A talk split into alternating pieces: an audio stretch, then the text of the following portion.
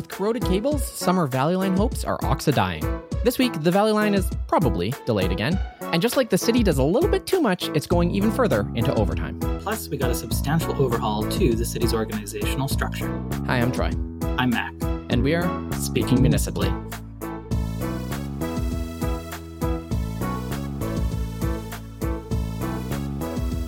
Welcome back to Speaking Municipally, episode 225. Our previous episode, 224, Mac, got a lot of feedback. I think more than we've ever gotten for an episode before. And we've done a lot of episodes on a lot of controversial stuff. Yeah, more than we typically get anyway. Maybe not the most ever, but, you know, hearing from councillors during the election, I think we certainly heard from listeners. But yeah, lots of feedback, both positive and negative. People agreeing with us in some ways, disagreeing with us in other ways. Just as council's hearing a lot about zoning bylaws, so did we. And like we said in the previous episode, we really do want to get into the nuts and bolts of the zoning bylaw now that it is in a tangible form and less speculative. And we'll be having a guest on in the near ish future. No plans yet, but we'll have something uh, to really dig into the meat and potatoes of it. And thank you for the feedback. Keep it coming. We'd love to hear from you. Unless your feedback is that you don't like the rapid fire segment, I get that one a lot. Here's another one for you. With the passing of Bill C 18, sometimes referred to as the Link Tax Bill, Meta has announced that Facebook will no longer allow the sharing of Canadian news. This leaves some worrying that Facebook will become even further entrenched in conspiracy theories and fake news, as users are prohibited from sharing news from reputable organizations like CBC and CTV, and instead can only share outlets like InfoWars, Flat Earth Daily, Lizard People Digest, and what the hell, Facebook? Why did you just let me post a Taproot article? The Edmonton Downtown Farmers Market will be moving again, citing the lease on their current space as being prohibitively high to their operations. The organization, which had great success and universal acclaim on 104th Street as a walkable urban market, has vowed to, quote, look at all the possibilities, including, but not limited to, increasing the quantity of free parking, finding a location outside the Henday, and increasing their ad spend to communicate that Yes, parking is free. A Westmount backyard that caved into the next door infill site after heavy rain has earned a stern warning from city officials. In a release from the Planning and Development Department, the city said, quote, "The new zoning bylaw, which permits cave dwelling in the RS small-scale residential zone, is not in effect yet, so we remind developers that they must continue to build with rafters and not stalactites." As well, the mature neighborhood overlay has not been repealed yet, so all that spelunking must continue to occur from the lane. Speaking Municipally is a publication of Taproot Edmonton, and this episode is once again brought to you by the Edmonton Community Foundation. Want to feel great about your city? Check out the ECF's Well Endowed podcast. If you live in Edmonton, chances are you've been touched by the work being done with the support that ECF provides to the city's shakers, movers, and doers. On the Well Endowed podcast, you will hear stories about ECF's donors and grantees and all the ways they use this support to build and sustain social initiatives, empower youth, strengthen arts and culture, and so much more. Hear these stories about our local heroes and community builders at thewellendowedpodcast.com or find it wherever you listen to your podcasts. So, Troy, just quickly on Bill C 18, uh, I think it's a funny joke, but I have to just quickly address it. Oh, sure. I think it is a link tax. I think it's an absurd policy position to think that we're going to charge you for what is the currency of the web, which is a link, but only if your name is Google or Meta and nobody else. Uh, and they, you know, they called their bluff essentially. And so it's not surprising that we're heading down this road where both Google and Facebook are going to stop sharing links to Canadian news sites. And that's going to do a lot more harm to news organizations in Canada than you know what Bill C18 was supposed to do would have resulted in, in, in, any sort of benefit. Like it will definitely do more harm than good. I think organizations like Taproot less affected by this, of course. I mean, yes, it's bad if our stuff stops appearing inside, you know, Google when you do a search for something. I think that's bad overall if you're looking for information to not have good quality news sources show up amongst those results. But a couple of things. I'm not sure that we will be excluded because we wouldn't have been eligible for any funding through this C18 thing anyway, so maybe we're exempt from being blocked. I don't know the details on what Google's going to do there. And then the second thing is we're not selling eyeballs, of course. Like we don't care if we have a huge ton of, you know, traffic that comes to us from Google because we're not selling ads against that traffic. That's not how we make our money. We have memberships and you know sponsors and supporters in our email newsletters, and we have people who subscribe to get Taproot. So I think we'll be less affected than you know you'll hear a lot in the in the coming weeks. I'm sure about uh, how news publications are going to be you know, really detrimentally affected by this decision by by both Google and Meta. Now you're obviously more tapped into the media landscape in Canada than I am, but when I read the endless escapades of C18, I couldn't help but be reminded of the city. You know, when we are thinking about installing a bike lane, we're like, well how could we invent the concept of a bike lane in Edmonton, ignoring that the rest of the world has already done this? Australia has already done this, and Facebook, quite predictably, banned news in Australia. Like we knew this was going to happen because we've seen it happen before, basically one for one. This was the most predictable of outcomes. Yeah, I mean, what what is the incentive to Google and Facebook to pay up here? Like, I don't think they have one. So they don't lots of people are looking at this and saying they make so much money.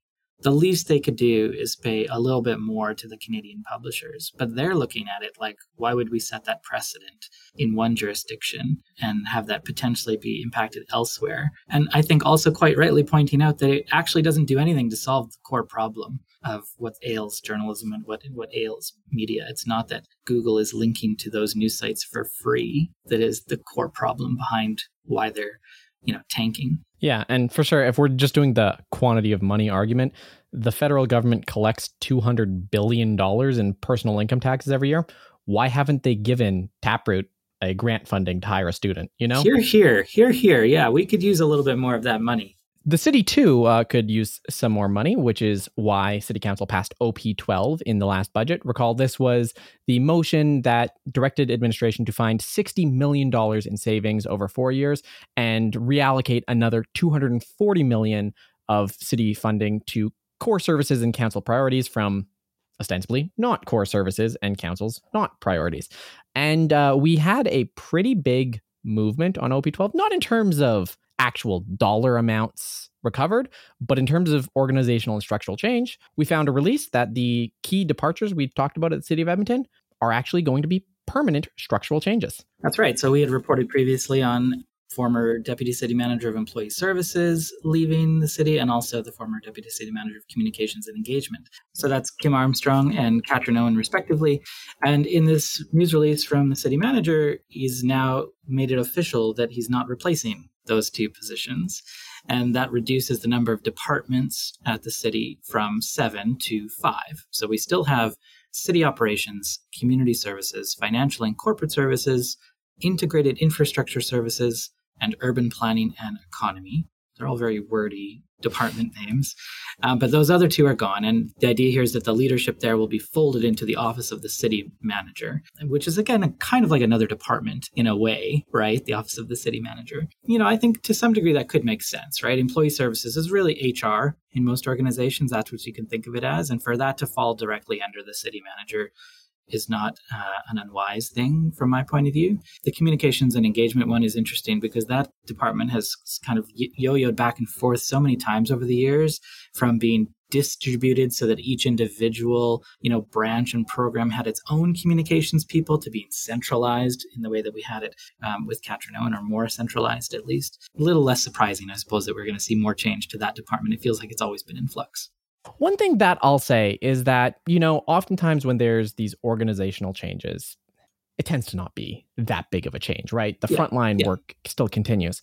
And I don't know if this is me conflating correlation with causation, but one thing I've noticed in the past two, three months, the City of Edmonton Communications Department has gotten substantially, I don't want to say better, but has gotten substantially more robust in their communication. A couple examples of this are I recall, you know, several years ago where there was, for example, the Ada Boulevard Bridge that didn't have a railing installed on it. And the official communication strategy from the city of Edmonton was to deny that a fence was ever supposed to be there for three weeks until they installed one and said, the fence was always there. You guys are all wrong, and just gaslit the public constantly. And this was a sort of par for the course city communication strategy belligerent and non communicative. But in the past couple weeks, one of the things is I tweeted a bit sarcastically about Stadium Station having fencing put up. Within a day, the city responded, yes, this was due to an event. We're sorry that we left it up. It should have been removed, and we'll make sure it doesn't happen again. And they did that in a public tweet, which was a very refreshing change of pace. I had sarcastically tweeted about a Marvin the Meatball, and about a week ago, a package showed up my door. The City of Edmonton comms department sent me a Marvin the Meatball t shirt with a note that says, to Marvin's biggest fan, which they knew exactly what they're doing. It's at the Taylor now. The photo shoot will be coming soon because they had to know if they did this, I'm going to go take a photo shoot downtown and tweet about it. Yeah. This is the kind of sort of like, I almost want to say scrappy startup style communication strategy that like we haven't seen from the city before and that we're starting to see now. The other thing I've noticed is that councillors are doing a lot more ribbon cuttings now. It could be COVID, you know, ramping down pandemic styles, but almost everything the city does, there's now a media availability. Someone's cutting a ribbon, someone's doing a speech. It's more attention, it's more out there. And I think this has been a change recently, maybe due to the change in leadership, maybe just due to a change in direction, or maybe due to nothing at all. But it's something I've noticed. It's obviously true. There's some changes. You've noticed it. I, I think the question becomes is that because they've been rudderless? To some degree without a leader? Or is it you know something beyond that? And and will it continue now that you know those teams are folded into the office of the city manager effectively? Because of course it, you know most of the people actually doing the work the person responding to you on twitter and sending you the t-shirt you know those people haven't changed right? The people actually getting the things done at the end of the day are probably all the same. This is mainly around the, the leadership changes that were communicated this week right? So that remains to be seen. For sure. But one thing i will say is we've long criticized that for the most part the people at the city we all have the same experience. They do want to do great work. They're yeah. trying their best. But the big complaints we have are leadership changes, unable to actually get this agenda done because of hesitant or risk averse leadership. So, this is a potential risk with this change, right? Because now there's a consolidation under Andre Corbould, the city manager, even further than we had before. Although, one thing that I thought was interesting is that uh, in addition to reducing the size of the departments, the number of departments, and reducing the size of those leadership teams, which is something that you know the unions and the auditor and others in the past have suggested we should do, like maybe the size of our management got a little out of hand. They've actually created some new positions here as well, which was kind of intriguing. So, the executive leadership team, which used to be called the senior leadership team, they've corporate leadership team, they've had various names for this over the years. It's essentially all the deputy city managers and a few others. That team still exists, but now they will have a new chief of staff and a chief climate officer. Andre Corbould's executive leadership team, Troy, is going to have a chief climate officer. When I saw this, my first reaction was excitement. This seems like a uh, acknowledgement that climate change is real and materially affecting Edmontonians and an important city priority. Then I thought about it a little bit more. It could be that, and I'm hopeful it's that. I also fear that now there's a fall guy, right? So rather than climate change is the entire city's responsibility and it needs to be tightly integrated in all city work and there needs to be carbon budgeting on every item, instead it's that guy, the climate officer's job. And if the city doesn't do a good job on climate, we fire him at the end of the term and that absolves us of all responsibility. That is, of course, you know, a risk that we've hired a fall guy. I hope it's not that. I hope it's taking climate seriously. Yeah, in the news release, uh, Andre Corbould said this team of leaders will ensure that the city is actively considering environment and inclusion when we're making decisions about building our city. So hopefully, it's you know what you're after and uh, and not a way to offload it somewhere else you know, as you say, changes happen all the time. You know, the, city, the, the joke is that the city's always reorganizing. The last thing in this news release I just want to mention quickly that caught my eye is about Edmonton Fire Rescue Services in particular, which has been in the media recently and Postmedia and others for some cultural issues and to put uh, it lightly, concerns about harassment and other things. Uh, they've reduced the number of deputy fire chief positions from five to three and added some assistant deputy fire chiefs at a lower level. So some changes going on at the fire services department and they said this this should help with supports for the workforce including mental health which is kind of interesting. Yeah of course you know these reductions it's a couple high level staff members which you know do have material salaries but it's not going to get us to 60 million dollars. No. Though we did find out that there is a line item that's going to get us you know above that 60 million dollars in terms of costs and that's overtime. Overtime has increased quite substantially over the past five years. We found that overtime in 2022 was $39 million, which is about $17 million higher than it was in 2018. So this represents a pretty substantial growth. Yeah, the city auditor took a look at this and made four recommendations because they found, you know, some shortcomings. So it's not just the cost that's gone up, you know, that's about 3% of the personnel expenses budget. Like it's not insignificant, but there's some other things here too that that led to that. So one is guidance on overtime management is out of date a lot of supervisors, it turns out that they spoke to were unaware that they had tools to help them manage overtime and that the city wasn't kind of holistically looking at overtime to try to manage costs. So they didn't actually have any effective reporting on, on that aggregate overtime in order to make different decisions. And so those are the four recommendations that the city auditors made to try and address those things and try to keep, you know, the amount of overtime in, in check.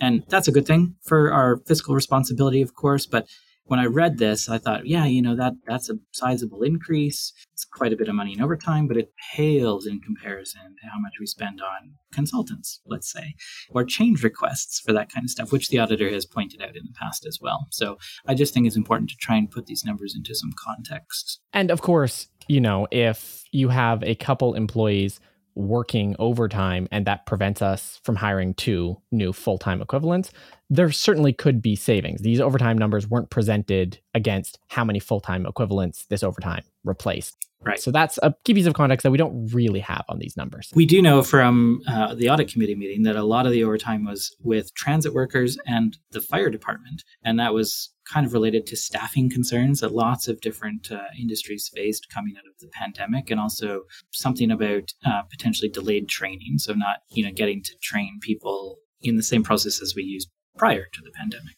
So again, it's not like it doesn't seem like people, you know, padding their hours uh, to try to, to boost the amount of money they're making. hard to have a much of an issue with another what $12 million, $17 million. Like it's not a huge amount in the grand scheme of things. And of course, the largest budget item in the city of Edmonton, the Edmonton Police Service, also had uh, overtime. That overtime number we cited was just city employment, um, which doesn't include EPS. But EPS separately reported that they too had an increase in overtime from 10.3 million just the year before in 2021 to 15.9 million in 2022. And the other largest budget line item in the city of Edmonton, also in overtime, is the Valley Line LRT. And Mac, you'll recall earlier this year, I staked my podcaster card that the Valley Line LRT would open before Folkfest. Folkfest is rapidly approaching. It's summer months. I am sweltering in my room now. I know. I was very excited when this week TransEd announced that uh, they had completed their current step in um, their construction process, which was sort of full line systems testing, and they were getting prepared to continue testing and submit their safety certification. And then a couple hours after they announced that, they said that they're going to replace around 140 kilometers of signal cable because it's corroded and oxidized, and that might take six to eight weeks. And the whiplash experienced here, Mac, um, really really hurt my podcaster credentials. well, I was not ever thinking that this was going to open as soon as you did. I was really hopeful that we wouldn't end up with yet another delay, although it seems likely that's what this is going to lead to. Though, of note, we don't have evidence this will cause a delay because TransEd hasn't announced any opening time frame. So if they haven't told you when it was going to open, can it really be delayed? If a delay comes from an unannounced service opening, did the tree ever fall in the forest? You know, the old parable. It will take six to eight weeks to deal with this copper cables, though TransEd has said they will still be submitting their safety certification. So perhaps the rest of the finalization process is running in parallel to this upgrade. And maybe it doesn't cause a delay in that case. I mean, I noticed uh, this week there haven't been any trains downtown since this news came about, or at least I've not seen them. Usually I see several uh, every day on my way to and from, you know, the daycare. And uh, so I wonder if, if uh, they had just stopped entirely and if that would be a bad thing. I suppose, you know, they've been testing those trains for so long now that stopping them for a couple of weeks to fix some cables probably isn't going to dramatically impact things. Although you said they're still running trains in some places potentially. TransEd has announced that they won't be running trains on the areas where they are actively upgrading cables. So perhaps in our anecdotes, I too haven't seen many trains driving around, but we are on the north half of the line. Maybe they're just replacing the cables up here and running the trains down in the Millwoods area. I will say, And I risk once again compromising my podcaster card on this and being labeled uncharacteristically optimistic. Mac, I think this might be good news. um, How is now, that possible? So obviously, it's not the best possible news. The best possible news is the line is open, everything's perfect. But what I would say is if you are TransEd right now, um, and you have this beleaguered line that had things like the concrete cracking the pillars, yeah. The biggest thing you're fighting against is the idea that your line is not safe. It's not safe to operate and it's not safe to accept passengers. So this corroded cables, they were quite expressive in all the releases that they didn't need to do this. This would have been fine. It would have been deferred maintenance, and you know it, it's easier to do now than down the line, mm-hmm. which is an appropriate line to present. I think a safety inspector might have caught those corroded cables and might not have said that this needed to delay the launch, but it would have been on the report. Yeah. I think TransEd is trying to get 100% on their safety certification because that's what they need right now. And I think the fact that this isn't concrete pillars smashing, this is just running some new wires that had oxidized, which is a fairly normal thing to happen. Shouldn't happen. It should be weatherized cables, of course. But I think with how sort of innocuous this is in the scale of things and how they're being proactive in it, I think it's really good news that we're close and that they're ready to get that document and they want it to be an A plus plus. Yeah, if they're looking for the clean bill of health, that's potentially interesting. I hope that's the case. Given the history of issues and delays on this project, I'm just going to be a little less optimistic than you, but I suppose that would be the best case scenario. And we won't know if that's the case until, you know, they do open the line and then we don't see any other maintenance issues crop up for, you know, whatever the expected period of time might be. And even if they do open up the line, we still won't know whether I was right about this because that's the nature of the P3. It's a pretty yeah. opaque process that we never really get to look into. Okay, so two two questions for you, Troy. I want to go back to this. So, number one, we have other trains with cables, right? we do. We do. Confirmed. How, how how did we have cables that are oxidizing? It's not like we've never had cables run in the city of Edmonton before. I am not an engineer. No. Um, and I so I hesitate to give an engineering explanation for this. But what I will say is that the nature of engineering, people often ask this question of like, okay, we've been building trains for 200 years yeah. Why is it suddenly that Edmonton is reinventing the train? And I think what people miss about engineering is advancement in engineering allows us to do to do the bare minimum. The high level bridge has existed for 100 years because it was incredibly overbuilt because we didn't have the engineering knowledge to do those load calculations mm. to build with smaller components. Had we built the Valley Line LRT to the degree that we would have built a train 200 years ago, it might have cost $30 billion. But the fact that we're getting a $1.8 billion line comes from these engineering practices that allow us, with the minimum number of materials and people, to build a thing that is safe and effective. So when you're building on that razor's edge, it is a lot easier to get it wrong. You have less of a failsafe, you have less of a buffer. That is my not an engineer layman's understanding of why does this keep going wrong? I like it. I can buy that. I think that makes sense. I think you're comparison to the high level bridge is a good one. Okay, so then my second question 140 kilometers of cable, they said? On a, is, uh, 13 a kilometer 13 line. Kilometer line. You could run that cable around the entire length of the Anthony Henday twice. at 140 kilometers. Where is all this cable? Is my is my question. if I was speculating, you know, there's it's like when you're doing an ethernet run in your house there's probably like source like it's probably not bi-directional cable it's like one cable for one direction one cable for yeah. the other direction and then when you weave through certain underground tunnels you know it probably gets high. Plus like you know whenever you're terminating the cable you put six inches of it so that you have some flex. Maybe it all adds up when you nickel so. and dime it. I guess so yeah. Yes i bumped on that number. I'm like 140 kilometers of cable? Where are we putting all of this? Is it just like the new york stock exchange where they just add spools of cable to delay it because of Right. They want to slow high frequency traders LRT signaling. Yeah. yeah. Yeah. The other thing that I think is interesting to talk about is the council reaction to this because it was exactly as you expect council reaction to be, which is, oh no, this is horrible. Nothing we can do about it. And also, don't worry, it's not costing us any more money. For sure. Which um, I think you and I are on the same page that the big cost is both reputational and lively. I want a train, right? Yeah, like the opportunity cost. Exactly, yeah. of not having the train. What would what kind of impact would it have on Edmonton if that train was running? It's not about how much is coming out of city taxes or the budget or whatever to pay for to pay for the train. That we know that that's covered by the agreement with TransEd. On that note, one thing that I hadn't seen widely reported because I discovered it this week, I found out exactly sort of what the penalty scheme is for Transed. Um, and this was reported by the Edmonton Journal quite a while ago in sort of just, you know, an offhand remark. But essentially, the Valley Line costs $1.8 billion. Transed gets half of it during the construction period. So, you know, $900 million. And the other $900 million is given in installment payments of 30 years for when the line opens. So, um, you know, 30 years times 12 months, that's 360 payments. And the penalty structure is basically every month that Transed is not opened past December 2020 when the line was supposed to open, they simply forfeit one of those payments. The journal didn't go into details about how much that payment that they're forfeiting is, but hey, I have a calculator, Mac. I can divide $900 million by 360. By my rudimentary napkin math, TransEd is forfeiting $2.5 million every month that this train is not open. Right. So it's been a three year delay. So it's about 10%, should be $90 million, right? That's what they're out.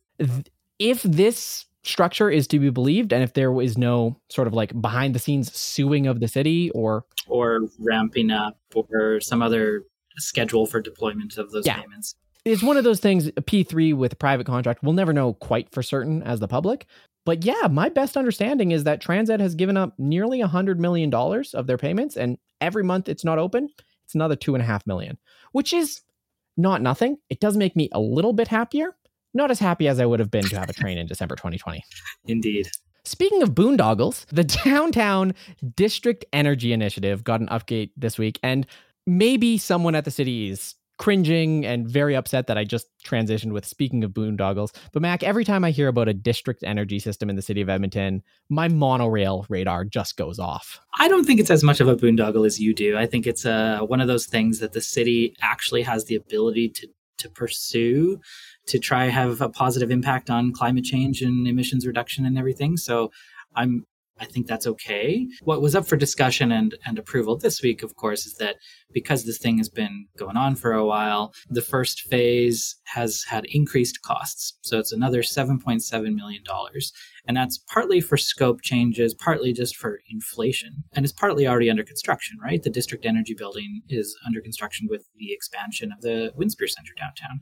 So we're already kind of started down this path. And so, unsurprisingly, that executive committee approved that additional funding uh, to keep the project going. And it's essentially a green light now for EPCOR to you know design and operate and eventually get this thing going. There's going to be three buildings connected to this initially, and then they'll expand it to about 50 buildings once it's fully operational, which is like a significant chunk of downtown when you think about how many buildings there are. Now, Troy, I will say I don't know anything about district energy systems or what this means really, but I kind of am intrigued by the idea that, you know, I always wonder why don't we have things under the sidewalks to melt the snow and ice, and more efficient use of uh, of, of cooling systems and HVAC, or like we vent things in random places all the time. Probably it has nothing to do with that, but getting all these buildings connected to this system that promises to have an impact on climate change I think is a good thing. Of course, with district energy, I think one of the greatest examples locally is the University of Alberta. They've got a central heating and cooling plant. And if you go in the winter, you can see that one section of the river that's always melted. That's because mm-hmm. that's the outflow of their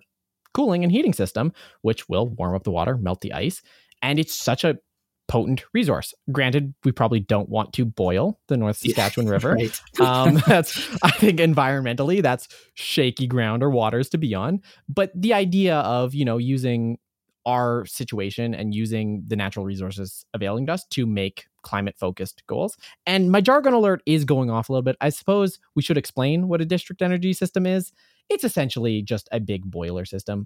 A bunch of city buildings are connected to one energy source, and that can be water that's piped for heating and cooling. These buildings, instead of all having their own HVAC, they share these resources between multiple, and then you get economies of scale.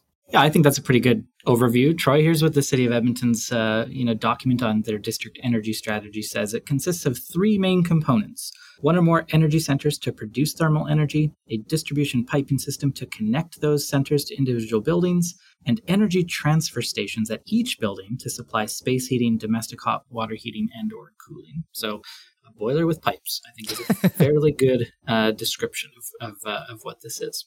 And we have two, right? Because of course we're building the other one in Blatchford. Of course. And that concludes our boondoggle segment um, with the mention of Blatchford.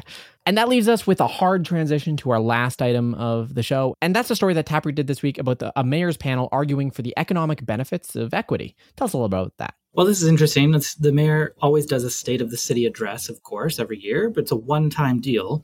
Uh, this year, Mayor Sohi has organized a series of conversations, or I suppose the office, a series of conversations to explore some of the issues that he raised in that you know lunchtime session. So it's a recognition that you only get a sort of short amount of time up on stage to make your case you could explore those things more fully. And so this first one was all about the economic benefits of equity. And so he got into things like childcare and affordable housing and you know several of the things that we've heard the mayor talk about at length during his term already. And you know he pointed out that there's an economic argument here, and then they had a discussion about this with a with a panel of people. Um, but he said that an economic multiplier survey done by the province suggests that for every dollar that we invest in affordable housing, we get $1.74 in total economic output. So it's not just that people have dignity and deserve a home and you know all of those things. It's also that there's an economic economic benefit from having people housed. Is the point of, uh, of what he was trying to get across with this session? I gather. All of this sounded very great. I found myself when I was reading and listening to this growing a little bit frustrated because we hear about it all over the world. There's constant studies about, you know, how diverting people from the justice system and the healthcare system saves us dollars. How every person you put on a bike saves us dollars versus cars.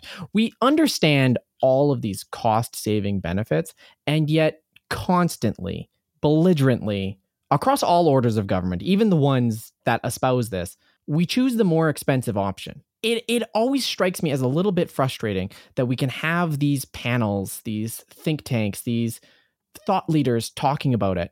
And then on the other side of it, it's just like we really don't tend to make those choices.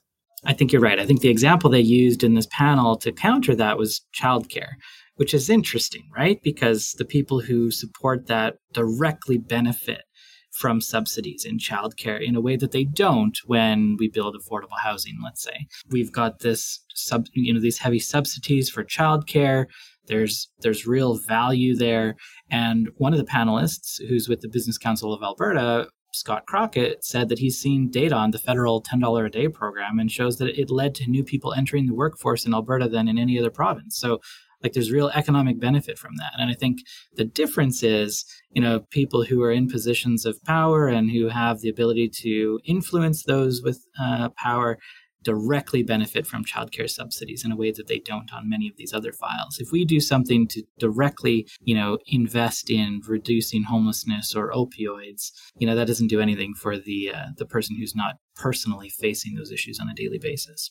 And of course, cynically, homeless people don't tend to vote uh, with the same amount that uh, mothers and fathers of atomic families tend to. Yeah, exactly. Well, of course, this was one of several panels that will be coming up. And how will you find out about these panels? Well, Mac, of course, it will be with The Pulse. We've told you about this before, but this is Taproot's daily news briefing. It tells you what you need to know about Edmonton every weekday morning, comes to your inbox before you even get up, unless you're absolutely early birding getting the worm too early just sleep in a little bit. It'll it'll show up at 6 a.m that's early enough. And you'll get short informative updates about what's happening at city hall coverage of business tech foods the arts and much more. If you're up at 6 a.m and you need a little bit of whimsy to get you through the day there's a little bit of that thrown in in the pulse too. So you know cranky people reading the pulse at 6 a.m there's a little bit to just get that smile on your face.